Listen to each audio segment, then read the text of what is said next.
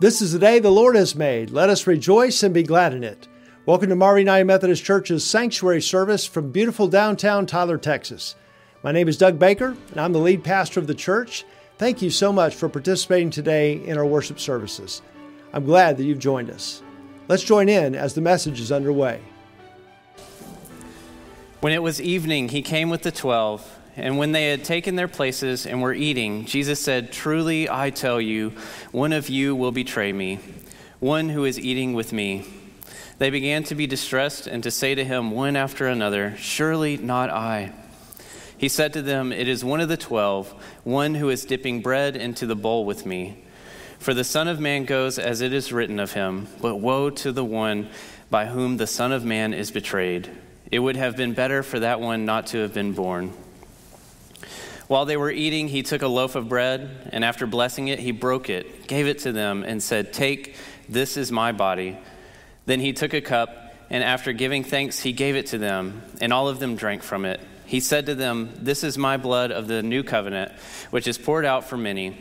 Truly, I tell you, I will never again drink of the fruit of the vine until that day when I drink it new in the kingdom of God. This is the word of God for the people of God. Thanks be to God.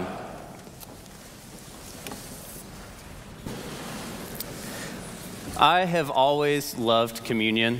I grew up going to church at First United Methodist Church in Mauriceville, a little town in southeast Texas between Beaumont and Louisiana.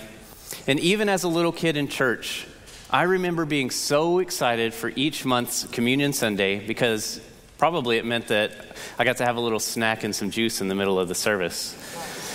I didn't understand the significance of it at all, but I loved it. And as I've grown older and learned more about communion, I grew to love it even more. And to this day, I still don't fully grasp the intricacies of communion. I don't fully understand the way that God works within a piece of bread and some squished grapes.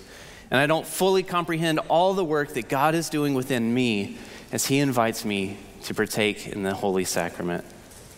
You'd think I would, though, after growing up in the church, learning about communion as a kid, and then as a teenager, and even into adulthood. And on top of that, I went all the way out to Kentucky to study all that I could at Asbury Theological Seminary, to study about God, His Word, His people, what people throughout history had to say about their understanding of God, and I even got to study communion itself. All of this education over the years, and still falling short of a complete and fully comprehensive understanding is part of the holy mystery that communion is. And I'm so thankful that God continues to reveal more to me, to help me to learn more about Him day in and day out as I grow deeper in relationship with Him.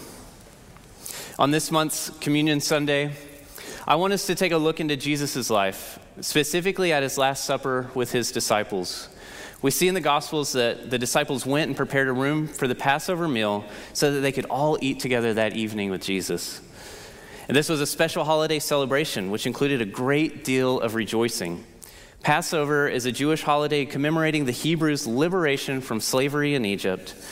And it was the Israelites were set free when God told Moses and Aaron to get the whole community of Israel to sacrifice a lamb for each of their households and to mark their doors at the top and the sides with the blood of that lamb so that any destruction would pass over their houses and they would be saved. Jesus and his disciples were joined together for this holiday, having a great time with good food and drink, probably talking about their day, definitely telling some stories, and maybe even a cracking a few jokes here and there. Overall, they were just having a really joyful time in celebration when scripture tells us that while they were eating, Jesus kind of drops a bomb on them.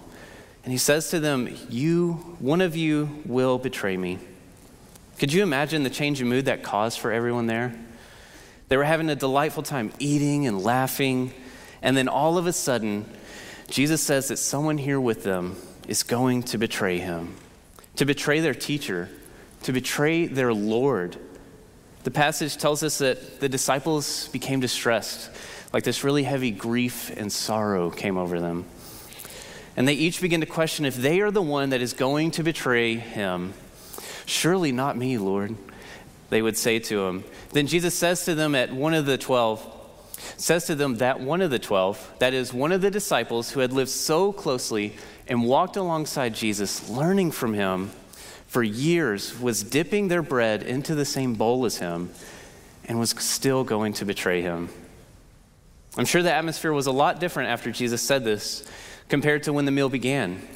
Possibly a lot quieter, no more laughter and smiles, just the sound of cups and plates shifting on the table as they continued to eat, as they wondered who was it that was going to betray their Lord. Then Jesus took some bread and he blessed it and he gave it to them and he said, Take and eat, this is my body. And then he took a cup and he blessed it and said to the disciples, Drink from it, all of you, for this is my blood of the new covenant poured out for many for the forgiveness of sins. Now, Jesus knew the sins that each of the disciples struggled with. He knew that Peter was going to go on to deny that he had even known Jesus, not just once, but three times in a row. And Jesus knew exactly who it was that was going to betray him. But even still, Jesus offers the bread and the cup to each and every one of them. I know that if I was Jesus in that moment, I would have passed all the good pieces of bread out to everyone except Judas. I would have left him for last and gave him some burnt toast or sort of crust of it. But thankfully, I'm not Jesus and not in his shoes in this moment because Jesus looks instead at each and every one of them with love, despite what they have done or will do, and still extends this means of grace to them. When receiving the bread and the cup, could you imagine the emotions Judas was feeling? He's probably shocked, frustrated, maybe even offended. Because this is not how forgiveness is supposed to work. He was probably wondering, why would Jesus offer me forgiveness knowing the horrible thing that I'm about to go and do? This is so counter to what the world has to say of forgiveness. The world tells us that we have to do something first in order to make things right, and then we can receive forgiveness from others. For instance, during my final year of seminary, I took a class on C.S. Lewis, and it just so happened that my roommate had a box set collection of his works, and I only needed three books out of this seven book collection, but he said that I could borrow the whole thing. And as a seminary student that was strapped for cash, I really appreciated that. And it was this beautiful set of books, and they all had this color scheme pattern going with them, and then the, the box that they came in even matched that. And I wanted to keep this collection in the best shape that I could. So, what I did was I'd leave the box set on my shelf in my room where I knew it was safe, and I would only take one book out at a time. And unfortunately, I was in a rush one day, and that one book that I had out, I threw it into my backpack and took off. And later that day, I took the book out to continue reading, and as I did, that's when my heart sank right down into my gut. In my careless rush to class or lunch, wherever I was going, when I threw that book into my backpack, the whole front cover of it was bent in half. Panic set in. And all of these thoughts rushed into my mind on how I had to make this right. It wasn't a simple fix to just buy another book and, you know, just one copy, give it to them, because this was a box set collection that all matched. So I would have to buy the entire thing just to make right for that one book that I, had, that I messed up. And all I could picture in the coming conversation of my confession to him was me talking to him and him saying, I forgive you, but I mean, you got to buy me a new one. And thankfully, how it played out in my head was not at all how our conversation went. But we see that situation that played out in my head all the time regarding forgiveness in the world. The way our world works conditions us to believe that forgiveness always comes with a price that we have to pay. We always hear things like, I forgive you, but you're going to have to make this right. Or, I forgive you, but you have to do better. Here in Scripture, we see something completely different happening, though. Jesus does not say that they need to first go and do something for him before they receive the bread and the cup. Jesus isn't telling them to first make things right, get their life all in order, and then he would give them the bread and the cup. Instead, Jesus is freely offering forgiveness to the disciples. And he is saying that he will make it right with his sign of his broken body and his spilled blood in regard to the bread and cup that he is offering to each and every one of them there. Jesus essentially says, I forgive you, but I will be the one to take on all the responsibility and make this right. While preparing the sermon, I was reminded of Romans chapter 5 verse 8 which says, But God proves his love for us in that while we were still sinners, Christ died for us. And I'd always looked at this verse in the sense that before I was a Christian, Christ had died for me.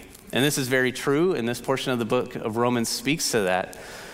But reading that verse in light of the Last Supper, I'm reminded that Christ's death still holds importance to me even after I have become a Christian and dedicated my life to Him.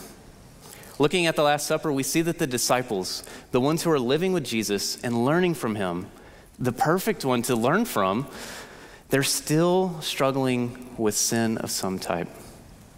Peter will go on to deny that he knows Jesus, and Judas is about to sell Jesus off to be killed. So while these Christians, these followers of Christ who devoted their whole life to him, were still sinners, Jesus offered them the bread and the cup in the new covenant. And he still went and died for them. Romans indicates here that God wants to take full ownership of making things right in our lives. And it is his intention and his desire. And he set it into motion before we could even ask for it. There's this book that was assigned for a different class that I took that made all of this make a lot more sense for me. Because it talked about the covenant that God made with Abram in Genesis.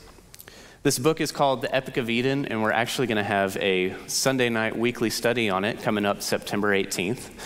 And even though I really want you to sign up for this weekly study, I'm going to include a little spoiler. And if it makes you feel better, we can call it a little teaser trailer, because it'll make me feel better if I call it that instead of just spoiling the book for you. But it's only one little part, and it talks about the covenant between God and Abram found in Genesis 15. God told Abram back in Genesis 12 that he would be made a great nation and given the promised land. But Abram replies in verse 8 of chapter 15, saying, Sovereign Lord, how can I know that I will gain possession of it? And this is when God answers in a way that Abram would understand and give him full confidence in what God is saying to him. He commands Abram to fetch some animals so that a covenant can be made right there on the spot. And this covenant, this covenant required animals to be sacrificed. And without going into too much detail, essentially the, the animals were split in two and made into this type of pathway that the vassal, which is the lesser of the two parties, or which is also known as the subordinate, participating in the covenantal agreement, they would walk through the middle of those sacrifices to seal the deal and kind of make a vocal and physical statement that what has happened to these animals on either side of me let that happen to me if I fail to uphold my oath. And so God told Abram to prepare everything for the covenant. And once it was all set up, Abram knew that he was supposed to walk through the middle, but instead, what we see is God moves through the middle alone. This shows that God and God alone would take on ownership of Abram's faithfulness and hold himself accountable for Abram's side of the deal to fulfill that covenant. How do you think that made Abram feel? To see that God was taking full ownership, full responsibility for the covenant and any consequences that would follow. He was probably thinking, God, this isn't right. If anyone's going to mess up, you know it's going to be me. God, I don't deserve this. And I'm sure after the initial shock and questioning of what he was seeing, Abram probably felt an overwhelming comfort, a huge weight lifted off of his shoulders deep gratitude, love, and thankfulness in watching God take on all the responsibility for both sides of the deal and any consequences if Abram would mess up. Now, how does that make you feel? That Jesus says that he is taking full ownership of the covenant with us, that his body would be broken and his blood spilled just like the animals sacrificed for covenants before, so that he could take on the sin and shame for us and cleanse us and save us from those sins.